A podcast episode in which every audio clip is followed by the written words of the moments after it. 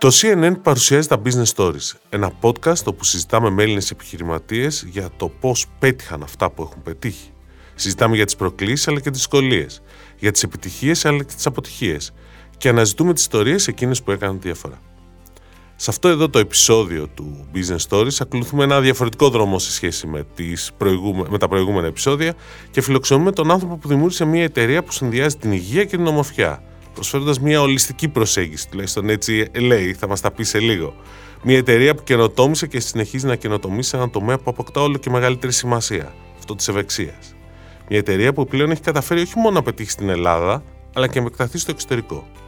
Η εταιρεία είναι η Συμμετρία και ο ιδρυτής είναι ο Δόκτωρ Νίκος Μεταξωτό, τον οποίο και ευχαριστούμε πολύ που είναι μαζί μας. Εγώ ευχαριστώ για την πρόσκληση. Είναι μεγάλη χαρά που βρίσκομαι σήμερα μαζί και που θα κουβεντιάσουμε όλη αυτή την ιστορία, τη διαδρομή των 17 ετών. Ναι, αυτό ακριβώς με ενδιαφέρει. Η ιστορία δηλαδή είναι 17 χρόνια. Αλλά θέλω να ξεκινήσουμε το εξής. Για κάποιους που δεν ξέρει τι είναι η συμμετρία. Πώς θα την περιέγραφες εσύ εν συντομία τη συμμετρία, Τι είναι αυτό που τη διαφοροποιεί από αντίστοιχες προσπάθειες που έχουν γίνει; Ε, η συμμετρία ήταν ε, και είναι ε, ένα κέντρο, μια μάρκα μια, στο χώρο της υγείας και της ομορφιάς που ξεκίνησε λίγο ανατρεπτικά. Ξεκίνησε ως κέντρο πλαστικής χειρουργικής, είναι το υπόβαθρό μου, ήμουν πλαστικός χειρουργός, ζούσα στο εξωτερικό, γυρνώντας στην Ελλάδα το 2005.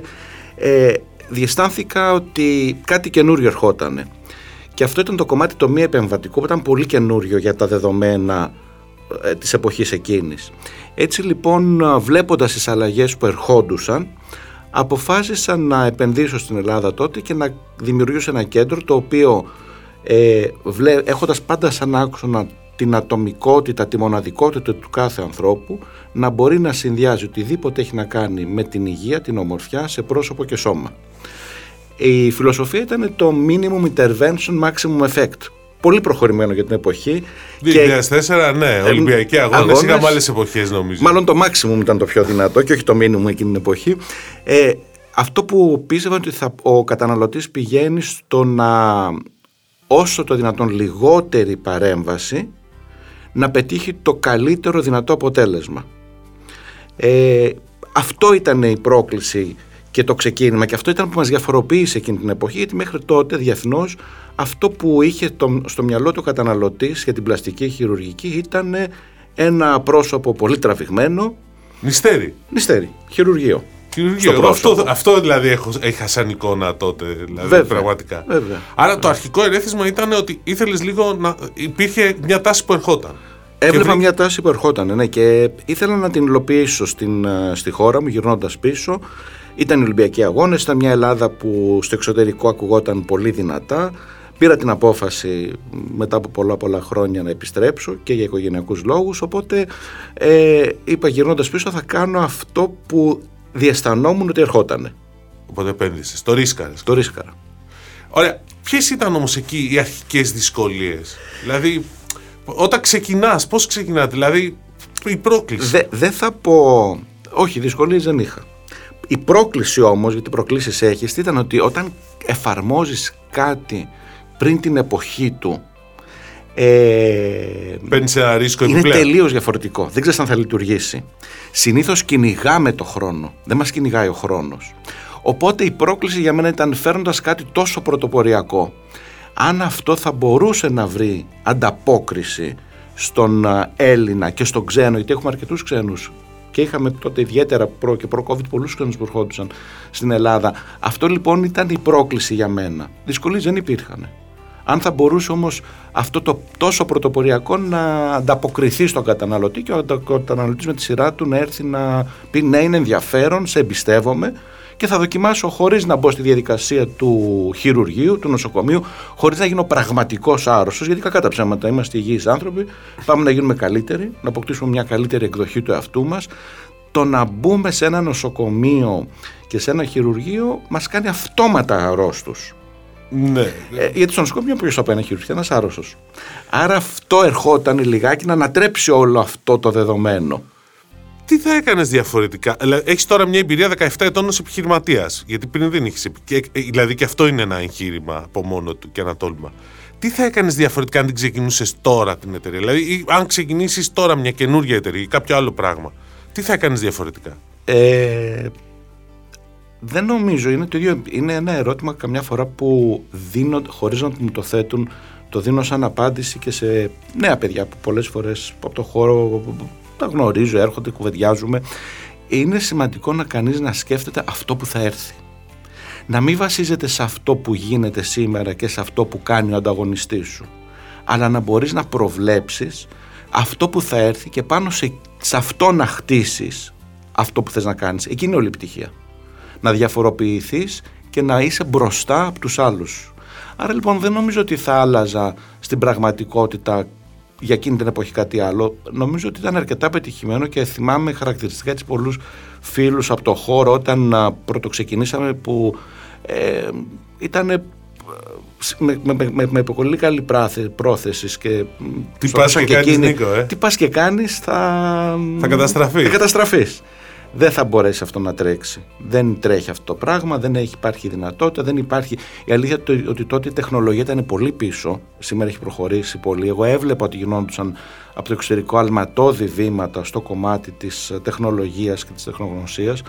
Οπότε βασιζόμενος και σε όλα αυτά που ήξερα ότι θα έρθουν, ε, εμπιστεύτηκα πάρα πολύ το ένστικτό μου. Και έτσι έγινε όλη αυτή η ιστορία. Αλλά νομίζω και στους νεότερους θα έλεγα και δεν θα άλλαζα κάτι. Θα έλεγα ότι κοιτάξτε, δείτε μελετήστε τον καταναλωτή. Ο καταναλωτής αλλάζει συνεχώς, οι καταναλωτικές συνήθειες αλλάζουν. Ιδιαίτερα στην περίοδο τώρα που διανύουμε, την περίοδο της πανδημίας και αυτό που θα έρθει αύριο, αλλάζουν τρομερά οι καταναλωτικές συνήθειες. Άρα λοιπόν πρέπει να εστιάσουμε στο τι γίνεται, στο τι θα έρθει και πάνω εκεί να χτίσουμε το ό,τι, ό,τι καινούριο φτιάξουμε. Ναι, αλλά δεν είναι εύκολο να προβλέψεις τι θα έρθει. Έτσι δεν είναι; Δεν είναι δύσκολο. Δεν νομίζω ότι είναι δύσκολο. Ε, όταν είσαι ανοιχτός ε, στις προκλήσεις και, και είσαι ανοιχτός να παρακολουθείς και τι γίνεται και έξω από τα δικά σου νερά. Όταν βλέπεις μεγάλες εταιρείες πώς εξελίσσονται, τι κάνουν, ε, επισκέπτεσαι χώρους που δεν είναι στο δικό σου αντικείμενο, κερδίζεις πολλές ιδέες, παίρνεις από τις εικόνες. Φαντάζομαι ότι η επαφή με ανθρώπους που είναι σε άλλους χώρους ε, σου δίνουν πολλά ερεθίσματα. Να σας πω ένα παράδειγμα, να σας πω Δημήτρη, ένα παράδειγμα. Ε, ήρθα σήμερα εδώ στο στούντιο να κάνουμε αυτό το podcast. Εγώ δεν είμαι εξοικειωμένος με τα podcast. Αυτό μετά μιλώντα με τα παιδιά εδώ στο στούντιο και εξηγώντας μου όλη τη διαδικασία, αμέσως κινήθηκε το μυαλό μου και αυτή τη στιγμή έχω έτοιμο το επόμενο project που θα τρέξουμε. Δηλαδή, γινώντας εγώ τώρα στο γραφείο, ξέρω τι θα πω στους συνεργάτες μου που περιμένουν να τους πω τι έχει γίνει και θα τους πω: Ξέρετε, αυτό είναι το επόμενο πράγμα. Άρα είμαστε ανοιχτοί σε ιδέες και ρισκάρουμε. Πάντα. Ωραία, πολύ σημαντικό αυτό. Και σε ιδέες και από άλλους χώρους. Αυτό είναι το σημαντικό. Γιατί σήμερα πάρα πολλοί έρχονται και αντιγράφουν αυτά που ήδη έχουν, που γίνονται σήμερα. Εμάς, εμείς, εμάς σαν συμμετρία είναι πάρα πολλοί που έχουν κάνει copy-paste. Δεν έχουν επιτυχία. Γιατί, γιατί κάνουν κάτι το οποίο ήδη υπάρχει η επιτυχία για μένα είναι να πάρεις αυτό που βλέπεις και να το πας στην επόμενη κατηγορία, στο επόμενο βήμα. Πολύ ωραίο αυτό, αυτό μου άρεσε. Λοιπόν, να σε ρωτήσω τώρα, πώ σημαντικό είναι, εσύ προτείνεις ένα συνδυασμό υγείας και ομορφιάς. Εντάξει. Πώ σημαντικός είναι αυτός και ποια είναι η επόμενη τάση, δηλαδή. Έτσι, με έβαλες τώρα στο τρυπάκι αυτό με τα αυτά που μου είπες πριν. Για μένα η ομορφιά ήταν πάντα συνδεδεμένη με την υγεία. Ε, οτιδήποτε θεωρεί το ανθρώπινο μυαλό όμορφο έχει να κάνει με την υγεία. Και αν πάρουμε από την τέχνη στο βάθος των αιώνων και, το, το, και τη μελετήσουμε και τους πινέκες θα δούμε σε περίοδους μετά από λοιμούς, μετά από αυτά οι καλλιτέχνες έχουν το όμορφο το παχουλό για παράδειγμα. Ναι. Γιατί, γιατί σήμαινε ότι έχεις την οικονομική ευρωστία να φας, να είσαι υγιής και γι' αυτό ήσουν όμορφος. Η ομορφιά έχει να κάνει με την αναπαραγωγή κακά τα ψέματα. Έχει να κάνει με, την, ε, με όλο το κομμάτι αυτό της υγείας. Άρα είναι άμεσα συνδεδεμένοι και πάντα τα κριτήρια της ομορφιάς έχουν να κάνουν με την υγεία. Απλώς δεν το έχουμε συνειδητοποιήσει. Σήμερα, ε, μιλώντας σε μια εποχή που βιώνουμε την πανδημία του COVID και στο αύριο που έρχεται, θεωρώ ότι η υγεία είναι ακόμα πιο πολύ συνδεδεμένη με το κομμάτι ομορφιά το υγιές πρόσωπο θα είναι το όμορφο πρόσωπο. Πήγαμε από το υγιές, ε, πήγαμε από το όμορφο δέρμα στο υγιές δέρμα, δηλαδή από το cosmetic skin στο, στο healthy skin, όπως πήγαμε στο κομμάτι της ομορφιάς από το cosmetic beauty στο healthy beauty. Αυτή είναι η καινούργια τάση. Άρα λοιπόν θεωρώ ειδικά στις μέρες μας η ομορφιά είναι άρρηκτα συνδεδεμένη με το κομμάτι της υγείας. Α, εξού και η ολιστική προσέγγιση. Ότι δεν αρκεί να είναι όμορφο, πρέπει να είναι και υγιές. Και αν είναι υγιές, είναι και όμορφο. Κάπως έτσι. Α, έτσι ακριβώς είναι. Είναι ακριβώς αυτό. Και η, υγεία δεν είναι μόνο. Να πάρω ένα παράδειγμα. Ε, Έχεις έναν άντρα ή μια γυναίκα ή ένα άλλο φίλο και αποφασίζεις να κάνει, αισθάνεται ότι έχει γεράσει το πρόσωπο. Και πάει σε έναν γιατρό και λέει: Ξέρετε, βλέπω αυτές τις τρετίδε στο πάνω τριτημόριο, βλέπω στο μέσο τριτημόριο ε, αυτό το τι ρινοχυλικέ να είναι πιο έντονες. Βλέπω στο κάτω τριτημόριο και στο λαιμό μου να έχει πέσει. Δεν μου αρέσει έτσι όπως είμαι. Αυτός Δεν μου αρέσει. Και στο λένε πια πολύ στοχευμένα. Πάνε σε τριτημόριο που εξηγούν ότι εδώ δεν μου αρέσουν οι ζώντε γραμμές στο μέτωπο, δεν μου αρέσει αυτό. Όταν τους ρωτήσεις, αν λοιπόν ο καλύτερος, καλύτερος, ο καλύτερος ε, γιατρός πάει και κάνει πιάσει ένα σημείο και φτιάξει μόνο το σημείο και δεν εξετάσει συνολικά τον άλλον, τον τρόπο ζωής του, αν καπνίζει, αν είναι το, το φαγητό του, τη διατροφή του, την άσκηση, το DNA του που είναι εξαιρετικά σημαντικό σήμερα. Έχουμε, έχουμε φοβερές εξετάσεις που μπορούμε να δούμε πώς εξελίσσονται τα πράγματα στον οργανισμό μας και πάει και κάνει την ωραιότερη δουλειά. Για μένα θα συνεχίσει να είναι ένα πρόσωπο χωρίς ατέλειες, αλλά δεν θα βγάζει την πραγματική ομορφιά. Και γι' αυτό συχνά συναντάμε τέτοια παραδείγματα στην καθημερινότητά μας που αν τους μελετήσεις, αν τους μελετήσεις καθαρά γεωμετρικά πάρεις τη φωτογραφία θα δεις ότι μπορεί να είναι τέλειο αλλά δεν αποπνέουν τη φρεσκάδα, την υγεία και αυτή την πραγματική ομορφιά. Άρα λοιπόν σήμερα έρχεσαι και δεν στοχεύεις μόνο σε αυτό που βλέπεις αλλά στοχεύεις συνολικά σε αυτό που έχεις απέναντί σου σε αυτή τη μοναδική οντότητα και τον μελετάς και του λες: Κοίταξε να δεις, αν δεν βελτιώσεις ένα, δύο, τρία, τέσσερα πράγματα παράλληλα με αυτά που θα κάνουμε, δεν θα σου βγει πραγματικά αυτή η φρεσκάδα και η καλύτερη εκδοχή της εικόνας σου. OK, okay, ωραίο αυτό, κατανοητό. Δηλαδή δεν είναι μόνο ότι πας και κάνεις ένα πράγμα, πρέπει να κάνεις πολύ περισσότερα. Το βλέπετε πολύ πιο ολιστικά. Η ολιστική προσέγγιση που αναφέρεις πιο πριν. Ναι. ναι. Εμείς πρόσφατα στον ελληνικό χώρο ε, κάναμε μια συνεργασία με την ε, βιοιατρική και ο στόχος ήταν να αυτή, αυτή η μελέτη να μπορεί να γίνεται πολύ πιο στοχευμένα γιατί τι, με, από τη μια είναι το κομμάτι της διάγνωσης που είναι απαραίτητο και σήμερα υπάρχουν φοβερά μέσα που, που χρησιμοποιούνται με απλές εξετάσεις. Έχουμε συνηθίσει και κάνουμε το, το COVID test, το βάζουμε μόνοι μα στη μύτη, παίρνουμε το δείγμα, το βάζουμε σε ένα και βλέπουμε το self-test ή το rapid αμέσως. Κάτι αντίστοιχο το κάνουμε με το σάλιο.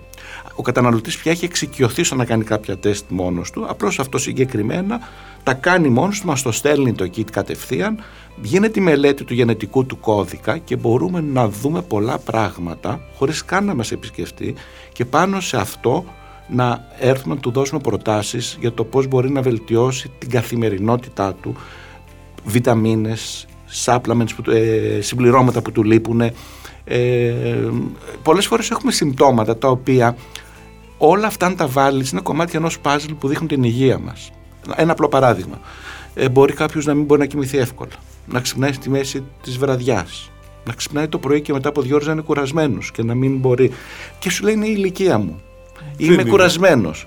Κι όμως μπορεί αυτός ο άνθρωπος να μην έχει πηγαίνει, κάνει τους τακτικούς του ελέγχους, αλλά δεν ψάχνεται στα πολύ προχωρημένα που σήμερα έχουμε πρόσβαση σε πολύ προχωρημένες εξετάσεις, να δει ότι μπορεί να του λείπει κάτι συγκεκριμένο. Προσωπική εμπειρία, επειδή ανέφερες αυτό για τον ύπνο, εγώ έχω υπνική άπνοια και δεν το ήξερα μέχρι που κάποιος με έβαλε σε, με έβαλε σε ένα δρόμο ότι πήγε να κάνει μια μελέτη ύπνου, το οποίο με μου φαινόταν εξωτικό αλλά όταν την έκανα, κατάλαβα ότι πραγματικά είχα πρόβλημα και έπρεπε να πάρω κάποια μέτρα. Οπότε πάνω σε αυτό νομίζω. Και φοράς τη μάσκα ή φοράς τα. Φοράω τη μάσκα. Και εγώ το ίδιο κάθε βράδυ. Και ε, προχτές ήμουν τόσο κουρασμένο που κοιμήθηκα και δεν πρόλαβα να βάλω τη μάσκα.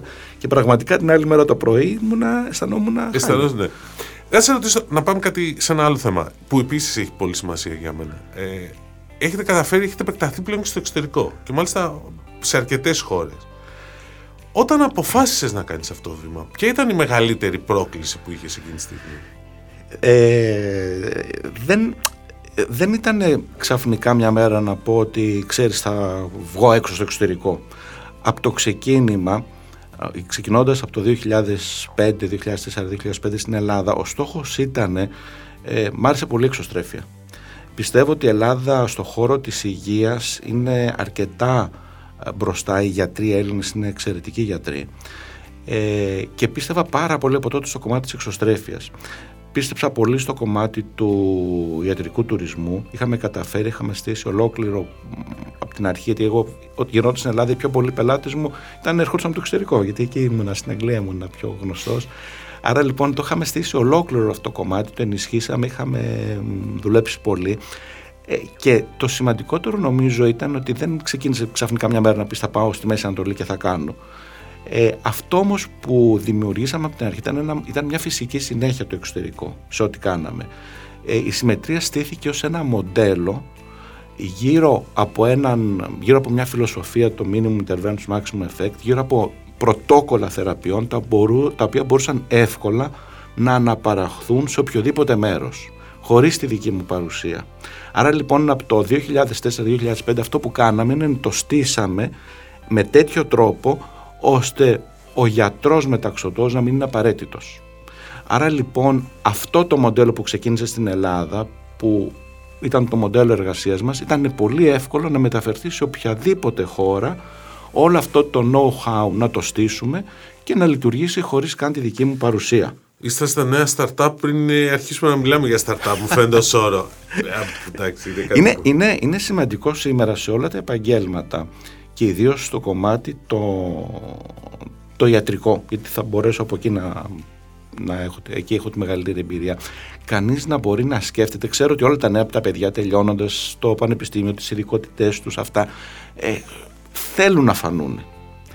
Ε, θέλουν να φανεί το όνομα, θέλουν ε, να ακουστεί στο άλλοι που βγάζουν τις κλινικές τους, τα γραφεία τους, το, ε, οτιδήποτε κάνουν τα προϊόντα ίσως αύριο αν όταν μεγαλώσουν. Για μένα το σημαντικό είναι να στήσεις τρεις πυλώνες και σε τα περισσότερα επαγγέλματα πάνω στους οποίους πρέπει να αναπτυχθείς. Ο πυλώνας ένας νούμερο ένα είναι εσύ ως προσωπικότητα, ως ε, επιστήμονας, ως γιατρός ε, ή ως επιστήμονας. Ο δεύτερος πυλώνας είναι τι κάνεις εταιρικά, ώστε αυτό να έχει μια υπεραξία με την πάροδο του χρόνου και να μπορείς να το δώσεις, να το πουλήσεις όταν γεράσεις, όταν κουραστείς ή να το εξαπλώσεις χωρίς να χρειάζεται εσύ να τρέχεις και να είσαι παντού και πάντα.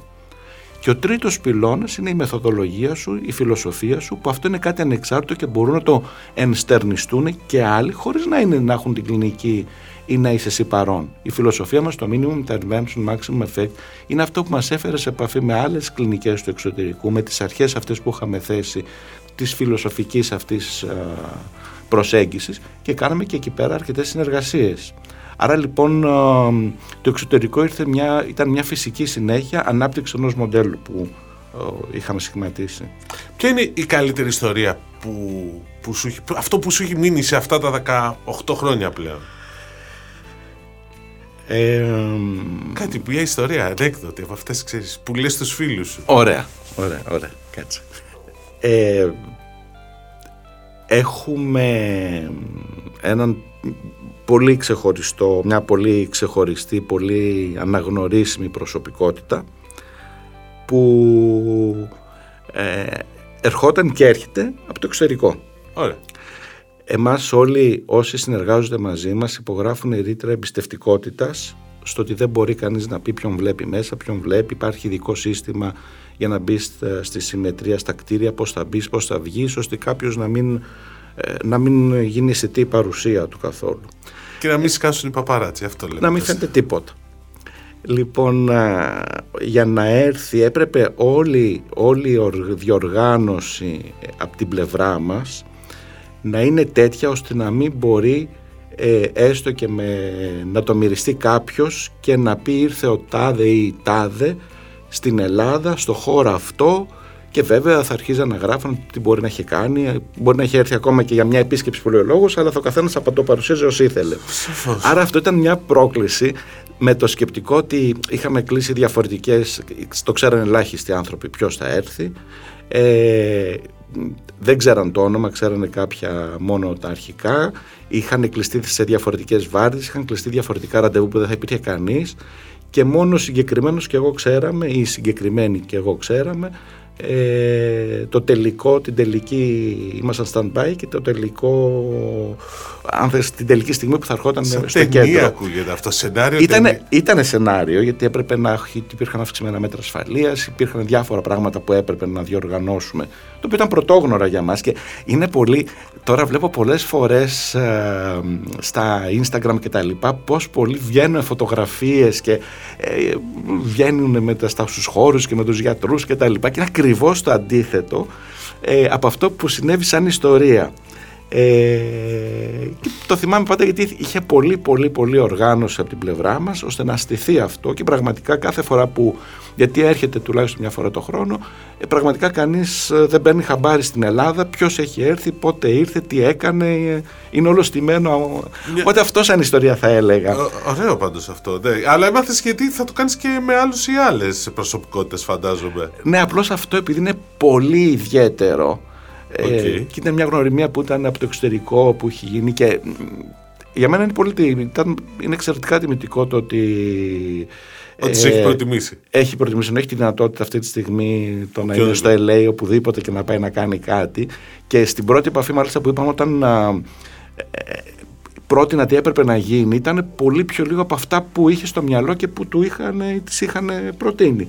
Οπότε ήταν λίγο ήταν σε κατάσταση σοκ εκείνη την ώρα. Έλεγε, μα γιατί δεν θα κάνουμε και αυτό, δεν θα κάνω και εκείνο, δεν θα κάνω και Όχι. αυτό.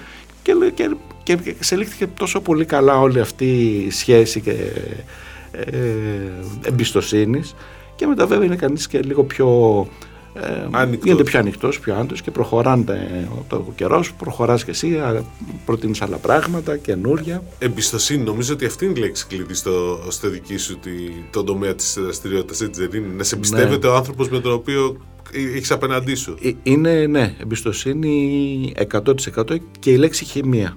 Τι θέλω να πω ότι πρέπει να υπάρχει χημεία με αυτόν που έχεις απέναντί σου. Και η πρέ- η χημεία πρέπει να είναι και από τις δύο πλευρές. Δηλαδή όπως ο καταναλωτής επιλέγει τον γιατρό, οφείλει και ο γιατρός να κάνει την επιλογή του για να πετύχει το άριστο αποτέλεσμα. Πολλές φορές, και είναι μέσα στην ανθρώπινη φύση, όσο εξαιρετικοί και να είναι δύο άνθρωποι, μπορεί να μην ταιριάζουν. Όσο εξαιρετικοί και να είναι. Ε, ειδικά με τη δικιά μας ε, ειδικότητα, όταν πας, αν ήταν μια ειδικότητα ένας γενικός χειρουργός, ένας ογκολόγος, είναι από τους γιατρούς που λες, που λέει έχω επιτυχία αν αυτόν τον άρρωστο τον, τον χειρουργήσω και δεν τον ξαναδώ ποτέ στη ζωή μου. Γίνει καλά και δεν τον ξαναδώ. Σε εμάς η επιτυχία είναι να το βλέπουμε όσο πιο συχνά γίνεται. Είναι τελείως αντίστροφη φιλοσοφία. Και πάλι όμως, θα έλεγα ότι το γιατρό σου, μιλώντας προσωπικά, ακόμα και αν να τον δεις μία φορά, θέλεις να τον εμπιστευτείς γιατί, Βέβαια. γιατί θα αναλάβει να σου κάνει κάτι. Βέβαια. Να παρέμβει πάνω σου. Βέβαια. Οτιδήποτε. Αλλά το λέω από την πλευρά του γιατρού αυτή τη στιγμή ότι αν δεν ταιριάζεις με τον άλλον κι εσύ, Ναι, μπορεί όντως είναι. δεν θα είναι έχει. θέμα. Είναι θέμα. Είναι θέμα. Και πάντα, ε, συχνά στο εξωτερικό, μια από τις ομιλίες που κάνω στα συνέδρια είναι πότε λες όχι; Και είναι από τις ομιλίες τη πολύ που με φωνάζουν και κάνω και είναι πότε λες όχι σε έναν ασθενή. Και πώς του το λες αυτό το όχι; Δεν είναι εύκολο να πεις όχι σε έναν άνθρωπο, δεν σε αναλαμβάνω και να μην τον προσβάλλεις, να μην το φέρεις σε δύσκολη θέση. Άρα λοιπόν πρέπει να έχεις κριτήρια και εσύ ως γιατρός επιλογής. Καταρχήν να ξέρεις πολύ καλά αυτό που θα κάνεις. Είναι πολύ σημαντικό. Έχουμε τόσο πολύ εξειδικευτεί σήμερα που πρέπει να ξέρουμε ότι αυτό που έχουμε απέναντί μας και αυτό που μας ζητάει είμαστε σε θέση να το να ανταποκριθούμε. Άρα λοιπόν είναι πολύ πολύ σημαντικό να ξέρουμε εμείς ήδη ότι μπορούμε να του το προσφέρουμε αυτό που έχει στο μυαλό του και να αν δεν μπορούμε αμέσως να του πούμε όχι, αν δούμε ότι δεν ταιριάζει, έχει άλλα πράγματα, άλλα μπορούμε εμείς να κάνουμε, σκεφτόμαστε με διαφορετικό τρόπο σκέψης. Οι δρόμοι μας δεν είναι ένας κοινός δρόμος, εκείνη την ώρα να του πεις όχι. Και, έχει, και πρέπει να το πεις με τρόπο ώστε να μην τον προσβάλλεις και να μην τον στενοχωρήσεις. Είπες μαγική λέξη πριν χημεία. Ερώτηση. Ποια είναι τα επόμενα βήματα; Τι- από εδώ και πέρα, τι κάνουμε; Ε, είναι αυτό που νωρίτερα είπα ότι ε, ο καταναλωτής και οι μάρκες έχουν αλλάξει σήμερα και λόγω της πανδημίας. Μέχρι τώρα τι γινότανε; Ο καταναλωτής πήγαινε στη μάρκα και ο καταναλωτής προσαρμοζόταν σε κάθε μάρκα. Ο λέγοντας μάρκα εννοούμε το brand, οτιδήποτε, σε όλες τις εταιρείες, μιλώντας και γενικότερα αυτή τη στιγμή, λίγο πιο φιλοσοφικά. Ισχύει. Σήμερα έχει αλλάξει αυτή η καταναλωτική αν θέλετε συνήθεια. Τώρα σήμερα διεθνώς οι μάρκες πάνε να βρουν τον καταναλωτή και οι μάρκες πια προσαρμόζονται στον καταναλωτή. Αυτό που θεωρώ ότι ε, θα έχει πολύ μεγάλη ανάπτυξη είναι το, η μεγάλη συχνότητα στο δικό μας χώρο των επισκέψεων δηλαδή ο, ο κόσμος πια αρχίζει και αφιερώνει χρόνο περισσότερο στον εαυτό του τον ενδιαφέρει η χρηστικότητα τον ενδιαφέρει η αποτελεσματικότητα σε ό,τι κάνει δεν έχει, έχει αρχίσει να είναι δύσπιστος σε όλα αυτά και να προβληματίζεται σε ορισμένα ακραία πράγματα που μπορεί να βλέπουμε ε, σε διαφημίσεις, σε υποσχέσεις, σε όλα αυτά. Αρχίζει λοιπόν μια δυσπιστία και θέλει να δει το αποτέλεσμα, μετράει πολύ πια το αποτέλεσμα, μετράει χρηστικότητα και όχι μόνο στο δικό μας χώρο, εγώ βλέπω στο χώρο της μόδας, για παράδειγμα στις τσάντες πια, ή στα παπούτσια. Στα παπούτσια. Ψάχνεις χρηστικά παπούτσια, σωστό. Το Έχει γίνει η χρηστικότητα, μετράει πολύ περισσότερο από το να πάρεις ένα πολύ σκληρό δέρμα επειδή είναι πολύ ωραίο το σχέδιο. Έρχεται λοιπόν το σχέδιο και ακολουθεί τη χρήση.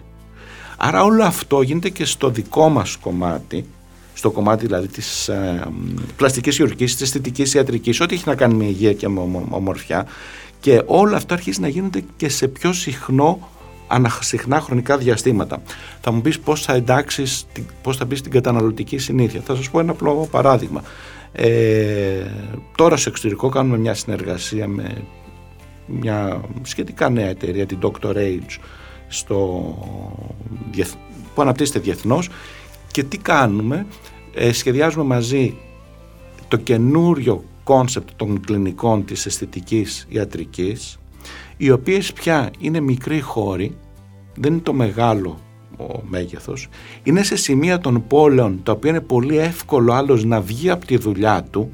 Κάποτε υπήρχαν πριν από λίγα χρόνια στην Αμερική τα nail bars. Πήγαινε άλλος στο διάλειμμα να φτιάξει τα νύχια της μια γυναίκα, έπαιρνε το φαγητό της μαζί, το έτρωγε στο διάλειμμα της, πήγαινε και μια, μια φίλη της συνήθως, κάνανε, περνάγαν ωραία μισή ώρα, φτιάχναν τα νύχια τους, γυρνάγαν στη δουλειά στην Αμερική.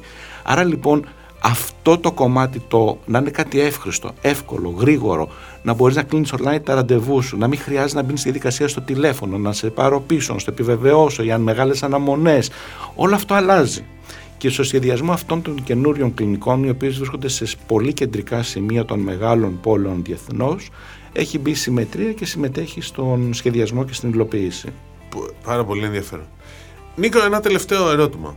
Δώσε μου, ποια είναι η συμβουλή που θα έδινες σε κάποιον ή κάποια που ξεκινά τώρα τη δική, της, η δική του επιχειρηματική προσπάθεια; Ε, νομίζω είναι αυτό το, το να μπορεί να παίρνει από το παρόν ε, σημεία, να παίρνει ερεθίσματα από το παρόν σίγουρα, αλλά να είναι κανείς ανοιχτός ή ανοιχτή ε, και εκτός του δικού του χώρου στο τι συμβαίνει, να μπορεί να βλέπει, να σκέφτεται, να διαβάζει, να, να μπορεί να βλέπει αυτό που έρχεται και να προσαρμόσει αυτό που θέλει να κάνει σύμφωνα με αυτό που αισθάνεται ότι θα έρθει και όχι με αυτό που ήδη γίνεται και είναι πετυχημένο.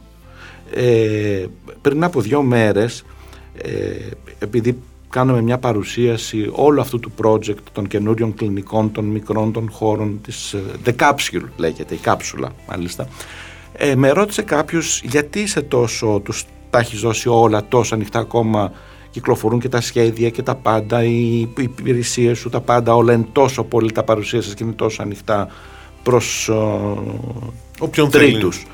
Και η απάντηση ήταν ότι το σχεδιάσαμε πρώτοι, το ξέρουμε καλύτερα, το φτιάξαμε, το έχουμε έτοιμο, όποιος έρθει να το αντιγράψει δεν θα το πετύχει ποτέ, θα είναι μια αντιγραφή. Θα πρέπει να το πάρει και να το φτιάξει ακόμα πιο μεγάλο και πραγματικά θα είναι πρόκληση γιατί θα μας βοηθήσει και εμάς να το κάνουμε ακόμα πιο καλό. Ε, δηλαδή θέλω να πω ότι δεν υπάρχουν μυστικά.